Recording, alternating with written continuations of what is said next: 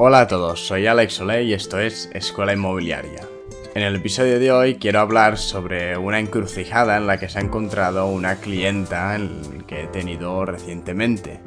Y esta se encontraba más que nada en una situación en la que tenía una casa de propiedad pero quería mudarse a otro pueblo. Para ello se estaba preguntando o se cuestionaba ver qué era lo mejor que podía hacer. ¿Vender la casa para comprar otra?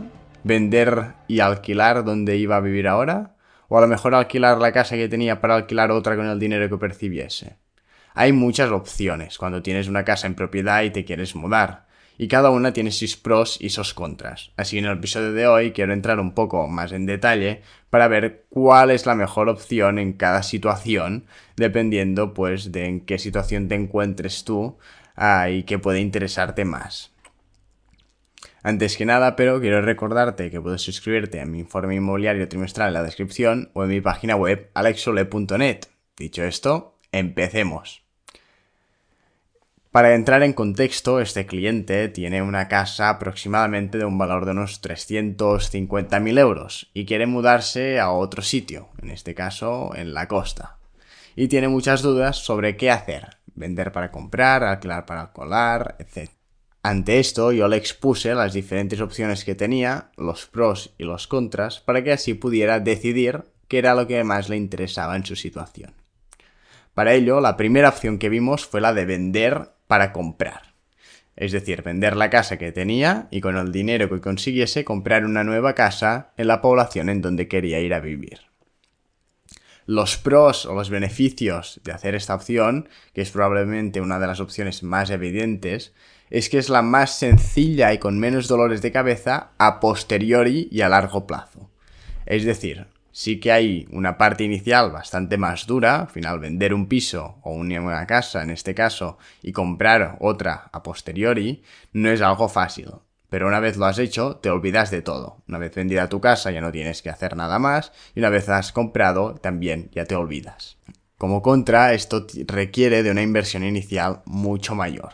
No solo de dinero, sino también de tiempo y esfuerzo. Al final, por un lado, al vender vas a tener que pagar la plusvalía municipal, los gastos para vender, a lo mejor si contratas un agente inmobiliario, pues sus honorarios, además de pagar luego al comprar los impuestos de compra, que son normalmente el 10% del ITP, y otros gastos de compra como el de notaría o el registro de la propiedad. Todo esto va a sumar un total de un 15 o un 20% más o menos del valor de la compra y venta por lo que vas a tener que añadir dinero si lo que quieres es comprarte un inmueble del mismo valor.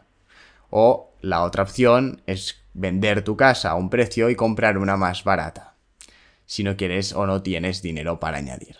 Así pues, esta opción lo que hace es que al final pierdes patrimonio, debido a que va a haber muchos gastos y muchos impuestos a pagar eh, en esta operación de venta y luego compra.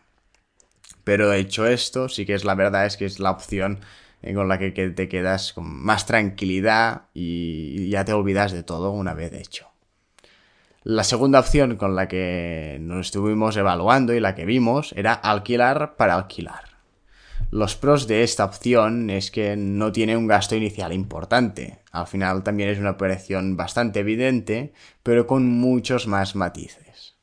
Los contras es que, como te estaba comentando, es mucho más complejo. Hay más dolores de cabeza, posibles problemas como que te ocupen la casa, que se vayan los inquilinos, que los inquilinos dejen de pagar, y al final si necesitas el dinero que estás percibiendo de tu alquiler para pagar el tuyo, esto, depender de esto, puede atraer ciertos problemas en un futuro. Por otro lado, otro contra es que estás viviendo de alquiler y no en tu propia casa, por lo que probablemente no te sea tan fácil adaptarte a vivir en esta. O a lo mejor si quieres hacer reformas te lo pienses dos veces, ya que al final no es tu propia casa. Además de que pueden echarte de tu casa en la que estás viviendo en, si tienes un contrato de alquiler, ya sea porque se termina el contrato, porque hay una cláusula que dice que si lo necesitan los propietarios para un familiar de primer grado te pueden echar, etc. Al final tienes en este sentido menos tranquilidad ya que no vives en tu propia casa, sino que estás de alquiler. Y esto sumado a todos los problemas que conlleva, o los dolores de cabeza que puede conllevar, alquilar la casa que tenías en propiedad. Al final, alquilar para alquilar es más fácil de hacer que vender para comprar. Pero a la vez pueden haber muchos problemas tanto en el inmueble de tu propiedad como en el que tienes alquilado. Finalmente vimos una tercera opción, que era vender para invertir y alquilar. También existía la opción de vender y luego alquilar, pero directamente la descartó ya que no le interesaba. Es por esto, pues, que vimos esta tercera opción que era vender para invertir y alquilar, que básicamente consistía en vender la propiedad que ya tenía y comprar entre dos y cuatro pisos con una renta superior, es decir, la casa que tenía ahora a lo mejor se podría alquilar por unos 1.500 euros al mes. Pero si la vendía y compraba dos, tres, cuatro pisos, dependiendo de en qué zona, del estado de estos pisos, etc., podría conseguir más dinero por ellos. A lo mejor si compraba tres pisos que podía alquilar por 600 euros al mes, conseguiría 1.800 euros al mes, que es más que los 1.500 que podría conseguir por su casa. Como pros tienes una mayor diversificación. Al final no es lo mismo tener tres pisos que estás alquilando y que te están dando unas rentas que tener solo uno. Así pues, si tienes problemas con uno, aún te quedan dos fuentes de ingreso y por tanto el riesgo es menor. Además de que el potencial de los ingresos es mayor.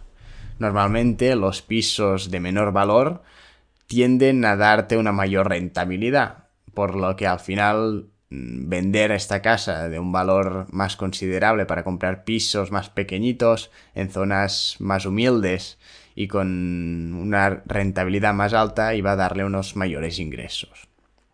Los contras de esta opción es que requiere de mucho trabajo, ya que estamos hablando de que tiene que vender su casa a la vez de buscar y gestionar luego para alquilar dos, tres o cuatro pisos además de que necesitas saber invertir ese dinero, y invertir bien no es algo rápido, no puedes hacerlo en dos días, ya que debes buscar y encontrar una buena oportunidad y luego aprovecharla. Por lo que hay también un impaso un poco complicado, ¿no? Desde que vendes hasta que consigues estos dos, tres, cuatro pisos en los que inviertes y te dan unas rentas. Al final también estos pisos más baratos también tienden a darte más problemas debido a que la calidad de los inclinos en muchos casos tiende a ser peor. Así pues, esta opción era una buena opción si se ejecutaba a la perfección, pero había muchas variables que podían salir mal y muchos posibles problemas. Así pues, debes concluir o debes valorar qué es lo que valoras más y qué estás dispuesto a acarrear con lo que eso conlleva. Si lo que buscas es tranquilidad, mi recomendación es que vendas para luego comprar. Si lo que buscas es rapidez y conservación del patrimonio, lo mejor probablemente es alquilar para alquilar, con los posibles problemas que esto puede conllevar. Debido a que no hay gastos o impuestos, ¿no? o estos son mucho más menores que si vendes y compras. Y si quieres maximizar tus ingresos, pues probablemente lo que más te interese es vender para invertir ese dinero en otros pisos y luego alquilar con las rentas que estos pisos te puedan dar. Aunque este es mucho más complejo, mucho más difícil y te va a traer mucho más trabajo. Y ahora quiero lanzarte una pregunta. Si tú estuvieras en la situación de esta persona, ¿qué habrías hecho? Muchas gracias por haberme escuchado. Espero que este episodio te haya gustado y te haya sido de utilidad.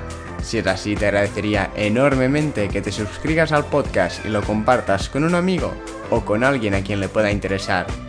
También te invito a que entres en mi página web alexule.net, desde donde podrás suscribirte a mi informe inmobiliario mensual, donde envío contenido exclusivo y las últimas novedades sobre el sector y el mercado inmobiliario local.